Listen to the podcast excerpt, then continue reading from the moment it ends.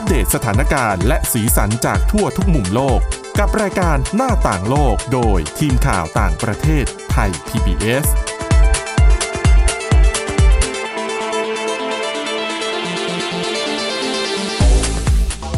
สวัสดีค่ะคุณผู้ฟังต้อนรับเข้าสู่รายการหน้าต่างโลกค่ะ ก็ตามปกติแล้วทุกวันจันทร์แบบนี้นะคะ เราก็จะนำเรื่องราวที่น่าสนใจในอาเซียนมานำเสนอ ซึ่งต้องบอกว่าปีนี้เนี่ยมีเหตุการณ์หลาย ๆ อย่างที่น่าสนใจน่าจับตา หนึ่งในนั้นก็คือการเลือกตั้งของประเทศกัมพูชานะคะที่จะมีขึ้นในเดือนกรกฎาคมนี้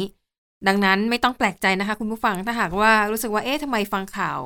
ช่วงนี้ทำไมรู้สึกฝั่งกัมพูชานี่จะมีประเด็นเยอะเหลือเกินนะคะอะเดี๋ยวเราไปพูดคุยเรื่องนี้กันกับคุณชลันทรโยธาสมุทรแล้วก็พบกับดิฉันสวรักษ์จากวิวัฒนากุลค่ะ สวัสดีค่ะอะก็ ประเด็นแรกๆคือตั้งแต่ที่พรรคก้าวไกลใช่ไหมประกาศว่าจะเป็นผู้นำในการจัดตั้งคณะรัฐบาล ก็มี action มาจากฝั่งกัมพูชาค่ะทีนี้ก่อนก่อนไปถึงพรรคก้าวไกลจะถามอ่าคุณเสาวลักษณ์คุณผู้ฟังว่าค่ะเคยได้ดูละครเรื่อง Sun Under the Full Moon ไหมคะ เป็นของประเทศไหนคะ เป็นของกัมพูชา ไม่เคย เป็นเรื่องเกี่ยวกับอัตชีวประวัติค่ะของฮุนเซนอืมดาราที่นำมาแสดงโอ้โหหน้าเหมือนฮุนเซนตอนจริงหปะนุ่มๆเลยนะคะ แล้วก็ ปล่อยเหมาะเจาะพอดีเลยเนี่ยเพิ่งค่ะเริ่ม on air ไปเมื่อมีนาคมค่ะเดี๋ยวกว่าจะ on air จบเนี่ยก็น่าจะแบบใกล้ๆช่วงเลือกตั้งพอดีล้ๆเลือกตั้งพอดีอืมนะคะ แล้วเขาก็บอกว่าเอ่อในในละครเนี้ย ก็เล่าเรื่องการต่อสู้อะไรของเขาอะเนาะแล้วก็มีเพลงที่ใช้ในละครค่ะเขาบอกว่าคุณเซนแต่งเองด้วยนะคะ เอ๊ะ คุณคุณหลายๆ คนก็ไปตามถ้าไปติดตามแต่ว่าจะเป็นภาษาดิฉันก็เขมรอยากดูนะ เพราะว่า ถ้าพูดถึงประวัติฮุนเซนจริง ๆ นี่เรียกว่ายังไง ถือว่าเป็นผู้ที่มีคุณูปการต่อประเทศ เพราะว่าเป็นผู้ที่ชักนำกองทัพเวียดนาม ให้เข้ามาจัดการกับค่ะกองกำลังเขมรแดง แล้วเขาก็จะอ้างประมาณเนี้ยว่า เนี่ยเขาแล้วก็เป็นผู้ปลดปล่อยออกอากาศเออช่องบายันก็ของก็ของในลูกครอบครัวสาวของลูกใช่ไหมสาวเอใช่อก็ค่ะไปน่าติดตามนะคะ เนื้อหาเป็นอะไรยังไง แต่อืมว่าดิฉันว่าไม่ได้ไม่ได้บังเอิญหรอกก็น่าจะวางมาวางแผนไว้แผนไว้ เพราะว่าค่ะปฏิเสธไม่ได้เลยว่า แม้ว่าคนจะคอมเมนต์คุณเซนว่ายังไงเนี่ยแต่อีกด้านในฐานะนักสื่อสารนะดิฉันว่าค่ะเขาเก่งมากนะคะไม่ว่าเขาเข้าใจว่าคงมีทีมที่ทำเรื่องสื่อสารเนี่ยแหละอืมถ้าได้ไปติดตามแพลตฟอร์มออนไลน์ต่าง ๆ ของคุณเซนนะคะค่ะมีทั้ง Facebook YouTube Instagram อืม Telegram แล้วก็แบบย่อยครบๆเลยใช่ไหมครบทุกอย่างเลย แล้วก็ถ้าไปดูในรายละเอียดของค่ะแต่ละแพลตฟอร์มเนี่ย สื่อสารไม่เหมือนกันนะคะ Telegram ก็จะเป็นแบบ ข่าวสีบหน่อยๆ เป็นเรื่องแบบอืมวันนั้นออกมาเปิดเผยว่าฉันเป็นเป็นสายลัเป็นบสายลับต่างๆ ก็จะมีเรื่องเมาส์มอยอะไรอย่างนี้เนาะแต่ดิฉันเนี่ยตามเขาอยู่ใน Facebook นะ Facebook ก็จะเป็นทางการหน่อยอะออกไปกล่าวต่างบางทีก็เป็นทางเป็นการ บางทีก็ๆบาลงงบางโพรูปสต์ก็ครออับพครัว ส่วน Instagram เนี่ยค่ะก็จะเป็นอยู่กับหลานนะคะ น่ารักเป็นสไตล์แบบเฟซบุ๊กก็อยู่กับหลานครอบครัวใช่แล้วก็บางทีถอดเสื้อด้วยนะ เหมือนกับ เนี่ยผมอยู่บ้านผมก็สบายสบายๆบางทีก็ถอดเสื้อแล้วก็นั่งทำกิจกรรมร่วมกับ ลูกๆหลานๆอะไรอย่างนี้ เนี่ยแหละค่ะ แล้วก็ค่ะช่วงใกล้ๆเลือกตั้ง เราว่าติดตามการเคลื่อนไหวค่ะของผู้นำกัมพูชาผ่าน Facebook นะคะ ก็อย่างที่คุณสวรักษ์เกริ่นไปก่อนหน้านี้เมื่อสักเอ่อวันที่สามวันเสาร์ก่อนหน้านู้นนะคะ ก็เอ่อนายกรัฐมนตรีฮุนเซนเนี่ยก็ออกไปกล่าวกับแรงงาน ชาวกัมพูชาที่สวนอุตสาหกรรมที่ จังหวัดกันดารนนะคะ นี่เป็นรายงานของ k a m e r Times พบกับแรงงานเป็นแบบหนึ่งหมื่นเจ็ดพันคนเลยทีเดียว แล้วก็ไปพูดว่าพรรคที่ชนะการเลือกตั้งของไทยเนี่ย ซึ่งก็คือพรรคก้าวไกลเนี่ยนะคะค่ะวางแผนที่จะส่งตัวคนงานกัมพูชากลับประเทศอืมแล้วก็พูดอีกว่า แผนใดก็ตามโดยไทยที่จะส่งแรงงานกัมพูชาลาวแล้วก็เมียนมากลับประเทศจะส่งผลกระทบ ไม่เฉพาะต่อเศรษฐกิจสามประเทศ แต่จะรวมถึงเศรษฐกิจไทยด้วยที่อืมยังคงต้องพึ่งพาแรงงานต่างชาติอย่างมากนะคะ ขณะที่อันนี้ก็พูดเมื่อเมื่ออาทิตย์ที่ถัดมานู้นเนาะแต่ว่าเมื่อปลายสัปดาห์ที่ผ่านมาก็ค่ะได้รู้ว่าออกมากลับคำพูด เพราะจริง ๆ สิ่งที่คุณเซนพูดก็ไม่ได้เป็นความจริงค่ะทางฝั่งไทยเราไม่เคยพูดถึงนโยบายที่จะผลักดันแรงงานต่างด้าวกลับไปประเทศเนอะใช่ก็ออกมาแถลงอีกรอบนะคะว่าค่ะ ที่ระบุว่าไทยไม่ได้มีนโยบายเอ่อระบุว่าผู้นำกองทัพออกมาระบุอีกว่าไทยเนี่ยไม่ได้มีนโยบายที่จะอืมส่งแรงงานกลับประเทศนะคะ ค่ะ แล้วก็ออกมาย้ำว่าในระหว่างการหาเสียงการเลือกตั้งในไทยก็ไม่มีพักไหนพูดเรื่องอ้าวการส่งแรงงานกัมพูชากลับประเทศอะแล้วแต่จะก็พูดทำไมตั้งแต่แรก ดึงเสียงนะคะที่ฉันก็ว่า เนี่ยดิฉันว่าน่ากลัวเพราะว่าย้อนกลับไปประมาณยี่สิบปี นั่นคือคดีใหญ่เลยนะ ที่มีการปล่อยข่าวมาว่าค่ะดาราสาวของไทยท่านหนึ่งเนี่ยไป เอ่ออ้างว่าเขาพระวิหารนะเป็นของไทยค่ะก็คือเป็นเป็นการกุข่าวขึ้นมา แต่ปรากฏว่ามันนำไปสู่การชุมนุมประท้วงจริง ๆ ของค่ะคนกัมพูชาที่เชื่อว่ามันเป็นเรื่องจริง แล้วก็ลามปามไปถึงการเผาสถานเอกอัครราชทูตไทยในกรุงพนมเปญในตอนนั้น และเหตุการณ์ตอนนั้นเกิดขึ้นก่อนเลือกตั้งค่ะก็ทุกการเลือกตั้งนะคะเออแต่ว่า แต่ว่าแม้เขาจะกลับคำเนี่ย แต่ก็ดูค่ะจะไม่ค่อยชอบพักก้าวไกลเท่าไหร่คุณอืมเซนอาจจะไม่ใช่ดำส้มนะคะก็ออกมาระบุว่า เนี่ยแม้จะเอ่อชนะได้เสียงข้างมากนะคะ แต่ก็ย้ำว่าจะตัดตั้งรัฐบาลรู้รู้เรื่องภายในเนาะจะจัดตั้งรัฐบาลก็ต้องได้สามร้อยเจ็ดสิบค่ะเสียงไม่ใช่หนึ่งร้อยห้าสิบสี่เสียงนะคะ ทีนี้เอ่อทางไทยพีบีเอสเเนี่ยก็ได้ไปประชุมแล้วก็ได้ถามได้ไปประชุมแถลงข่าวของเอ่อพักเก้าวไกลนะคะ เมื่อค่ะ วันพฤหัสที่ผ่านมา แล้วก็สอบถามเรื่องนี้กับคุณพิธาลิ้มเจริญรัตน์นะคะ ระหว่างการแถลงข่าว ทางหัวหน้าพักเก้าไกลก็ยืนยันนะคะว่าจะต้องตรวจสอบว่าทำไมถึงถึงกลายมาเป็นข่าวลือ แล้วก็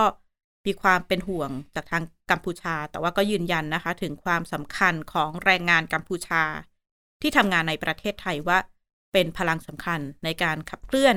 เศรษฐกิจของประเทศค่ะ เมื่อไปดูอย่างที่คุณสวรักษ์คุยเมื่อสักครู่ในช่วงการเลือกตั้งครั้งใหญ่ๆอืมของของของกัมพูชาเนี่ย ก็แตะประเด็นต่างประเทศมาโดยตลอดนะคะ ไม่ว่าจะเป็น เรื่องการเข่าพระวิหารอืมเรื่อง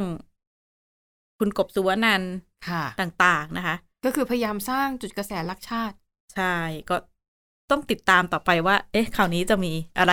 เกิดค่ะขึ้นมานะคะ ก็แต่ถ้าไปดูในเรื่องของบทบาทการสื่อสารของนายกคุณเซนนะคะ ตอนนี้อายุ40เอ่ออายุ70ปีแล้วนะคะ ก็กำลังจะเข้าสู่การเลือกตั้ง23กรกฎาคม ซึ่งการเลือกตั้งครั้งนี้เนี่ย ไม่มีก็อีกครั้งหนึ่งที่ไม่มีไม่ได้มีคู่แข่งคู่แข่งอย่างแบบค่ะชัดเจนนะคะ เพราะว่า ถูกพักกำจัดเด็กไปหมพัดกแล้วน้อยก็ถูกกำจัดถูกตัดสิทธิ์ไปหมดใช่นะคะเอ่อพักฝ่ายค้านหลักตอนนี้พักแสงเทียนเนี่ย ซึ่งเกิดขึ้นหลังจากการตั้งพักเดิมที่ถูกยุบไปเมื่อปี 2017 เพราะว่าระบุว่าเอกสารที่ยื่นเนี่ยไม่ผ่านลงเลือกตั้งไม่ได้อืมนอกจากการสื่อสารกับประชาชนกัมพูชานะคะเอ่อนายกรัฐมนตรีฮุนเซนก็มีการพาดพิงประเทศเพื่อนบ้านอย่างเรา รวมไปถึง แตะไปถึงมาเลเซียค่ะเอ่อ กรณีที่สมรังสีก่อนหน้านี้ เดินทางไปมาเลเซียนะคะอืมก็ออกมาระบุว่าได้คุยกับอันวาอิบราฮิมแล้ว สัญญาใจกันแล้วว่าจะไม่ให้สมรังสีอืมไปเหยียบแผ่นดินมาเลเซียนะคะ ซึ่งทางเอ่อกระทรวงการต่างประเทศมาเลเซียก็ออกแถลงการณ์ว่า อันวาอิบราฮิมไม่ได้รู้เรื่องกรณีที่สมรังสีเดินทางมามาเลเซีย ก็น่าจะเป็นเรื่องที่ระดับเจ้าหน้าที่ก็พอไงคือค่ะเป็นประธานาธิเอ้ยขออภัย เป็นนายกรัฐมนตรีของประเทศก็คงไม่ไม่จำเป็นต้องรู้ทุกรายละเอียดค่ะ ของคนที่จะเดินทางเข้าออกประเทศ อืม ยังไม่พอก็มีการนายกรัฐมนตรีฮุนเซนก็มีการร้องขอไปยังเวียดนามนะคะค่ะว่าขอให้มีการคุมตัวอาชญากรที่พยายามจะเข้าประเทศ แม้ว่าไม่ได้ระบุชื่อ แต่ก็น่าจะพอตีความได้ว่าก็คือสมรังสีนะคะค่ะคำขอไปยังเวียดนามเนี่ย มีขึ้นหลังจากที่ฮุนเซนได้รับข้อมูลว่า บุคคลเนี้ยพยายามจะเข้าเวียดนามอืมโดยใช้หนังสือเดินทางฝรั่งเศส เพราะว่าตอนที่สมรังสีเดินทางไปมาเลเซียเมื่อสัปดาห์ที่แล้วก็ใช้หนังสือเดินทางฝรั่งเศสนะคะ เพราะว่าตัวเขาก็ลี้ภัยไปอยู่ฝรั่งเศสหุ้นนานหลายปีค่ะมากนายกรัฐมนตรีฮุนเซนก็กล่าวระหว่างพิธีเปิดทางด่วนนะคะ ในสะพานข้ามแม่น้ำโขงก็ระบุว่า ได้ร้องขอให้เวียดนามส่งตัวบุคคลนั้นกลับประเทศในฐานะผู้ร้ายข้ามแดน แต่ว่าก่อนหน้านั้นก็มีคำขอ อย่างที่บอกไปในหลาย ๆ ประเทศว่าๆค่ะ ไม่ให้เดินทางเข้าอืมในไทยเองก็ สักปีที่แล้วสองสองปีที่แล้วก็ค่ะมีกรณีที่ฝ่ายค้านของอืมกัมพูชาเดินทางมา แล้วก็เกิดการพยายามร้องขอผลักดันให้อืมไม่เข้าประเทศนะคะ นอกจากจะพาดพิงหลายประเทศและไทยเวียดนาม มาเลเซียเนี่ยเอ่อนายกรัฐมนตรีฮุนเซนก็ได้แตะไปถึงสหรัฐนะคะ แล้วก็พันธมิตรที่ โดยเฉพาะอย่างยิ่งในประเด็นของบทบาท ชาติตะวันตกในเรื่องของความมั่นคงพื้นที่อินโดแปซิฟิกนะคะเพราะว่าเมื่อต้นสัปดาห์ที่ผ่านมา นายกรัฐมนตรีฮุนเซนก็กล่าวว่า พันธมิตรความมั่นคงไตรภาคีระหว่างออสเตรเลียอังกฤษ แล้วก็สหรัฐหรือว่า AUKUS เนี่ยมีคือคือความพยายามการรวมกลุ่มที่จะขยายอาวุธนิวเคลียร์ในเอเชียตะวันออกเฉียงใต้แล้วก็อินโดแปซิฟิกขณะที่ก็ต้อง ระบุว่ากัมพูชาเนี่ยก็เป็นพันธมิตรใกล้ชิดอย่างยิ่งของจีนนะคะ โดยจีนเองก็ได้ท่าสร้างฐานทัพเรือเตรียมที่กัมพูชา แล้วก็เป็นส่วนหนึ่งของการขยายบทบาท ความมั่นคงของจีนในภูมิภาค คุณเซนระบุว่ากลุ่มออคัสเนี่ยคือจุดเริ่มต้นของการแข่งขันการสะสมอาวุธ ซึ่งอันตรายมากมแล้วก็ออกมาต่อต้านการที่จะใช้ในเรื่องของเรือดำน้ำพลังงานนิวเคลียร์ในภูมิภาคนะคะ ก็ เรียกได้ว่า เดี๋ยวต้องติดตามค่ะโซเชียลมีเดียของคุณเซนอย่างใกล้ชิดนะคะ นอกจากมีละคร มีคำพูดรายวันที่ออกมาอืมถึงประเทศเพื่อนบ้านถึงเราค่ะถึง ชาติพันธมิตรทางตะวันตะวันตก มันจะมีอะไรเพิ่มเติมไหมแต่ว่าอืมที่อาจจะต้องไม่ต้องคาดเดาแล้วก็คือผลการเลือกตั้งอ๋อใช่ยังไงก็ชนะอยู่แล้ว ชนะอยู่แล้ว แต่ค่ะคงต้องจับตาว่าจะมีการประกาศให้ คุณมาเน็ตลูกชายอืมเข้ามาดำรงตำแหน่งอะไรเพิ่มเติม หรือจะเป็นการเตรียมตัวอะไรยังไงไหมนะอืมคงต้องจับตาดูต่อไป ค่ะ ก็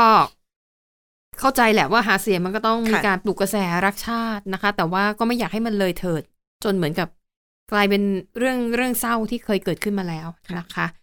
อะยังคงอยู่ในเรื่องแวดวงของอาเซียนนะคะ แต่ว่าจะพาไปดูการพัฒนาความสัมพันธ์ระหว่างอินโดนีเซียกับมาเลเซีย จริง ๆ แล้วสองประเทศนี้เนี่ยเขามีรากเหง้าทางวัฒนธรรมเนี่ยคล้ายกันค่ะแม้แต่ภาษาเนี่ยก็คล้ายกันนะ ก็คือจะพูดบาฮาซากันค่ะ แต่ว่ามันก็จะมีแบบบาฮาซาของอินโด แล้วก็บาฮาซาของมาเลเซีย ดิฉันเคยถามเขาเขาบอกว่า ถ้าต่างคนต่างพูดน่ะ เข้าใจนะค่ะแปดสิบเอ่อเจ็ดสิบแปดสิบเปอร์เซ็นเนี่ย น่าจะเหมือนไทยกับลาวค่ะ คือพูดภาษาของตัวเองแต่ว่าเข้าใจซึ่งกันและกันได้นะคะ แต่ว่าในขณะเดียวกันค่ะสองประเทศเนี้ยเขาก็มีปัญหาความขัดแย้งกันเป็นระยะระยะค่ะ อ่าไม่ว่าจะเป็นเรื่องของมรดกทางวัฒนธรรมที่อ้างว่าอะอันนี้เป็นของฉันไม่ใช่ของเธอ หรือเรื่องของข้อพิพาทเกี่ยวกับพื้นที่ทางทะเลค่ะนะคะ อย่างกรณีที่เป็นข้อพิพาทแล้วก็คุยกันมายาวนานถึง18ปีก็คือเอ่อบริเวณช่องแคบมาลากา แล้วก็ทะเลสุราเวสี คือเจรจากันมานานมากค่ะ แต่ปรากฏว่าล่าสุดนะคะ เมื่ออาต้นสัปดาห์ที่แล้วอะที่ผ่านมา อ๋อไม่ใช่ขออภัย ช่วงกลางกลางๆสัปดาห์ ปรากฏว่าโจโควิโดโดนะคะ ประธานาธิบดีของอินโดนีเซีย เดินทางเยือนมาเลเซีย ค่ะ โอ้แล้วบรรยากาศชื่นมื่ชื่นนมื่นคือเป้าหมายหลักของการเยือนเนี่ยก็คือ เขาให้รัฐมนตรีกระทรวงการต่างประเทศของทั้งอินโดนีเซียและมาเลเซียค่ะลงนามร่วมกันในข้อตกลงความเข้าใจร่วม ที่จะ ระงับข้อพิพาททางทะเลค่ะ เรื่องการแย่งดินแดนเนี่ยนะคะ แล้วก็มีการวางแผนเพื่อที่จะปรับปรุงจุดผ่านแดนส่งเสริมการค้าตามแนวชายแดนส่งเสริมการลงทุนระหว่างกัน แล้วก็วางแนวทางกรอบการแก้ปัญหาว่าถ้าเกิดในอนาคตเนี่ย มีข้อพิพาทเกี่ยวกับเรื่องของดินแดนอีกเนี่ย จะมีหลักการในการแก้ปัญหากันอย่างไรอืมนะคะค่ะทีนี้เวลาเนี่ยมันประจวบเหมาะ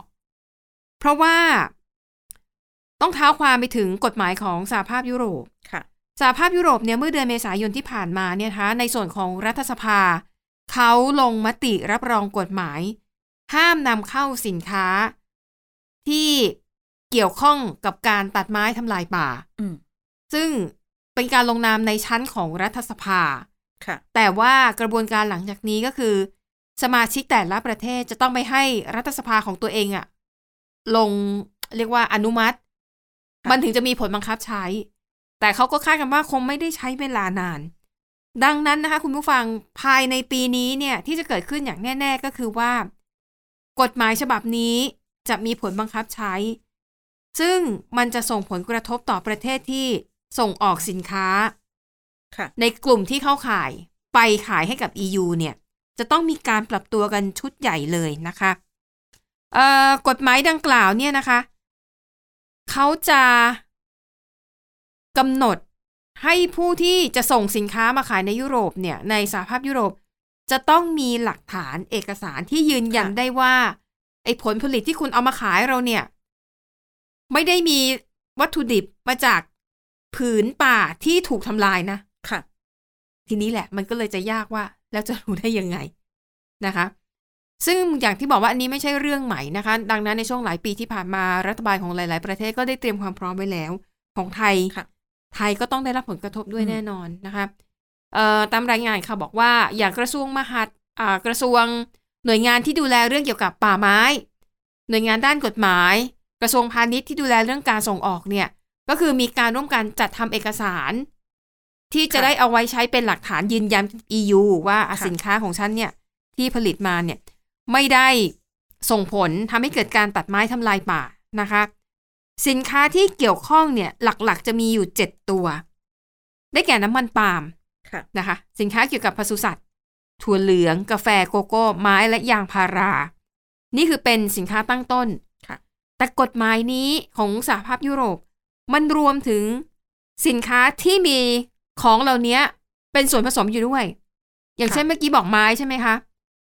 ถ้าคุณทำเฟอร์นิเจอร์จากไม้แล้วส่งออกไปขายที่ EU อืมคุณต้องมีเอกสาร ค่ะ แสดงหลักฐาน เช่นเดียวกันว่าไม้ที่คุณเอามาทำเฟอร์นิเจอร์เนี่ย อืมไม่ได้ทำให้เกิดการตัดไม้ทำลายป่า แล้วน้ำมันปาล์มเนี่ย คือมันใหญ่มาก ค่ะ เพราะสินค้าแทบทุกอย่าง ตั้งแต่ของอุปโภคบริโภค เครื่องมือเครื่องใช้ครีมอะไรบางอย่าง มันมีน้ำมันปาล์มเป็นส่วนผสมนะคะ แม้แต่กระดาษ ช็อกโกแลต คือมันเยอะมากอะ มันจะครอบคลุมเยอะมากนะคะ ดังนั้นค่ะ ผู้นำเข้าจะต้องจัดทำข้อมูลแล้วก็แสดงหลักฐานเอกสารที่ว่ามาเนี่ยนะคะ ยืนยันว่าสินค้าไม่ได้ผลิตบนที่ดินที่มีการทำลายป่า แต่เขาเนี่ยนับย้อนหลังด้วยนะ คืออมไม่ใช่ประกาศวันนี้แล้วมีผลนับหนึ่งในวันรุ่งขึ้น แต่เขาจะนับย้อนไปถึงหลังวันที่31ธันวาคมปี2021ค่ะ คือย้อนหลังไปอืมนี่ปี2003 ค่ะ ก็คือประมาณสองสมปี เออนะคะ เหตุผลที่สหภาพยุโรปเนี่ย บังคับใช้กฎหมายฉบับนี้ เพราะว่าเป็นส่วนหนึ่งของแผนการลดโลกร้อน เพราะว่าอย่างการปลูกปาล์มเนี่ยนะคะ มันก็เป็นส่วนหนึ่งที่ถูกวิจารณ์มากว่าเป็นตัวการทำลายป่าไม้แต่ไม้ทำเพราะว่าต้องการพื้นที่ขนาดใหญ่ใช่ไหมคะ แล้วก็ส เอ่อขออภัยของอินโดนีเซียและมาเลเซียเนี่ย เป็นสองประเทศที่ค่ะส่งออกน้ำมันปาล์มมากที่สุดของโลกอืมสองประเทศเนี่ยรวมกันนะคะ อัตราการส่งออกที่เป็น90%ของทั้งโลก แต่ว่าค่ะอินโดนีเซียเนี่ยมาเป็นอันดับหนึ่งนะคะอย่างเมื่อปีอืมอย่างเมื่อปี 2021 มูลค่าการส่งออกน้ำมันปาล์มของอินโดนีเซียอยู่ที่ 27,300 ล้านดอลลาร์สหรัฐ ส่วนมาเลเซียเนี่ยอันดับสองนะคะอยู่ที่ 15,000 ล้านดอลลาร์สหรัฐ และที่สำคัญคือสหภาพยุโรปเนี่ยเป็นประเทศคู่ค้าอันดับสามของทั้งสองประเทศอืมทีนี้อินโดนีเซียกับมาเลเซียแม้ว่าจะมีปัญหาข้อพิพาทกัน ซึ่งก็เป็นเรื่องปกติค่ะคือเพื่อนบ้านอะ มันอยู่ติดกันอะ มันอืมก็ต้องมีการกระทบกระทั่งกันอยู่บ้างค่ะ ปัญหาข้อพิพาททางชายแดนนี่ก็เช่นเดียวกัน แต่ในเมื่อรู้ตัวแล้วว่า ไอ้ปัญหาที่กำลังจะเกิดขึ้นในภายภาคหน้าเนี่ย มันยิ่งใหญ่กว่าซะเหลือเกิน แล้วมันกระทบเศรษฐกิจของทั้งสองประเทศอย่างแน่นอน แน่ ๆ คือเรื่องของน้ำมันปาล์มแล้วก็ผลิตภัณฑ์อื่น ๆ นี่ คือเขาก็ส่งออกไปด้วยนะค่ะไม้ยางพาราอะไรแบบเนี้ยนะคะ ดังนั้น ละวางความขัดแย้งเอาไว้ก่อน หันมาร่วมมือกัน ก็ในรายงานข่าวนะคะ บอกว่าทั้งอินโดนีเซียและมาเลเซียเนี่ยอาจจะมีการโต้แย้งไปถึงเอ่อ สหภาพยุโรป โดยระบุว่ากฎหมายฉบับนี้เนี่ยถือว่าเป็นการเลือกปฏิบัติ ควรจะมีการเอ่อปรับเปลี่ยนมาตรการที่ไม่ได้ส่งผลกระทบต่อค่ะผู้นำเข้าผู้ส่งออกมากนัก แต่ว่าจะต้องมาหาวิธีการร่วมกันว่าอะถ้าคุณตั้งเป้าว่าต้องการลดโลกร้อน แล้วก็รักสิ่งแวดล้อมให้มากขึ้นเนี่ย จะมีวิธีการทำอย่างไรกันบ้างนะคะ เพราะว่าอย่างเรื่องของการ ทำป่าไม้ทำการเกษตรแล้วก็ใช้ประโยชน์ที่ดินเนี่ยเขาบอกว่าเป็นตัวการที่ปล่อยแก๊สเรือนกระจกมากถึง 1 ใน 5 ของการปล่อยแก๊สเรือนกระจกทั้งหมดนะคะซึ่งสัดส่วนที่มีการปล่อยแก๊สเรือนกระจกมากที่สุดเนี่ยอยู่ที่ภาคการผลิตพลังงานค่ะ มีสัดส่วนอยู่ที่ 34%นะคะส่วนการคมนาคมที่ปล่อยอแก๊สพิษควันไอเสียเนี่ย อยู่ที่ 15%ค่ะ อันนี้ก็เป็นแนวทางนะคะ แล้วก็เป็นความพยายามของอินโดนีเซียกับมาเลเซีย ซึ่งจริง ๆ หลายฝ่ายก็บอกว่าเออมันก็แปลกเหมือนกันเนาะคืออย่างเรื่องที่ดินเนี่ย ข้อพิพาทคุยกันมาตั้ง 18 ปี ไม่จบยังไงก็ไม่จบอะแต่พอมาเจอกับปัญหา กฎหมายเรียกว่ากฎหมายด้านการนำเข้าของ EU เนี่ย ที่มันจะส่งผลเสียต่อทั้งสองประเทศเนี่ย เอา้า กลายเป็นกลับมา จับมือกันได้นะคะ แต่ประชาชนของสองประเทศนี้เขายินดีนะเพราะเขารู้สึกว่าเออเนี่ยแหละ พอมันถึงเวลาที่รู้สึกว่าเราจะต้องเผชิญกับปัญหาใหญ่ร่วมกันเนี่ย ให้วางความขัดแย้งอื่นๆไว้ก่อนหันมาจับมือกันแล้วร่วมกันเพราะว่าตอนเนี้ย คนที่อยู่ฝั่งตรงข้ามเนี่ย มันคือมันคือคนคนเดียวกันละคนคนเดียวกันแล้วนั่นก็คือสหภาพยุโรปดังนั้นประชาชนชื่นชมว่าเออทำแบบเนี้ยเท่ากับว่ารัฐบาลของทั้งสองประเทศ เห็นแก่ผลประโยชน์ของชาติ เห็นแก่ผลประโยชน์ของประชาชนมากกว่าความขัดแย้งนะคะอะอันนี้ก็เป็นเรื่องราวที่น่าสนใจเป็นความเคลื่อนไหวที่น่าสนใจในอาเซียนนะคะ ก็ถ้าคุณได้เห็นบรรยากาศตอนที่โจโควิโดโดไปเยือนที่มาเลเซียนะโหชื่นมื่นมากค่ะ ปกติเนี่ยถ้าแขกระดับนี้ไปก็ต้องจัดโต๊ะรับประทานอาหารอย่างเป็นทางการในทำเนียบหรืออะไรแบบนี้ แต่ว่าอันวาอิบราฮิมเนี่ย พาโจโควิโดโดไปเดินตลาด ตลาดจริง ๆ นะคะ ดิฉันว่าเคมีเขาเข้ากันได้ สองคนเขาจะได้ออกแนวแบบโจโควิโดโดเนี่ยก็สื่อเก่งถ้าถ้าถ้าหลาย ๆ คนติดตาม Facebook เขาก็จะแบบจะเห็นแบบบรรยากาศขี่รถจักรยานนู่นนั่นนี่อันวาอิบราฮิมก็เป็นสไตล์แบบชิวๆชิวๆใช่โอ้ยไปเดินตลาดแล้วก็ประชาเขาอนุญาตให้ชาวบ้านเนี่ย คือเข้ามาใกล้ชิดมากนะ ฉันเห็นแล้วแอบโอ้นี่ไม่ได้ไม่ได้กลัวเรื่องของแบบการรอบสังหารอะไรเลยคือ คนนี้คือมาประชิดตัวเลยนะคะ แล้วก็มีการจับมงจับไม้จับมือ อืม คือดิฉันว่าความยอมรับของคนในระดับหนึ่งทั้งทั้งโจโกวีเอง แล้วก็อันวาอิบราฮิมเองก็คงไม่ได้กังวลในกรณีแบบ อืเกิดเหตุอะไร ค่ะ ค่ะอ่าแต่ดูแล้วก็บรรยากาศดีเห็นแล้วก็เออดีใจแทนเขาเนอะเออมาจับมือกัน แล้วก็ อะไปสู้กับ กฎหมายของสหภาพยุโรปด้วยกันดังนั้น ตอนนี้ที่ต้องจับตามองคือว่ากฎหมายเนี่ยจะมีผลบังคับใช้เมื่อไหร่ค่ะ ซึ่งในส่วนของไทยเนี่ยนะคะ อย่างที่บอกไว้ว่าก็หลาย ๆ หน่วยงานเนี่ยเขารู้อยู่แล้วกำลังมีการเตรียมความพร้อมกันอยู่แล้วก็หลังจากบังคับใช้กฎหมายแล้วเนี่ยเขาให้เวลาเหมือนกับอีกสิบแปดเดือนอะ เหมือนกับในการมีการปรับตัว แล้วก็ EU ก็จะประเมินว่า จะมีแบ่งเกรดประเทศ ความเสี่ยงสูง ความเสี่ยงปานกลาง ความเสี่ยงต่ำอะไรแบบนี้วิธีการดีลก็จะแตกต่างกันออกไป เราไปจับมือเขาทันไหมคะเราต้องรอเขาจะอยากให้เราจับมือหรือเปล่าไม่แน่นะเผื่อก้าวไกลฟังเราอยู่ค่ะนะคะอะและนี่ก็คือเรื่องราวทั้งหมดนะคะ จากรายการหน้าต่างโลกขอบพระคุณสำหรับการติดตามวันนี้หมดเวลาแล้วค่ะ เราสองคนและทีมงานลากันไปก่อน สวัสดีค่ะ สวัสดีค่ะ Thai PBS Podcast View the world via the voice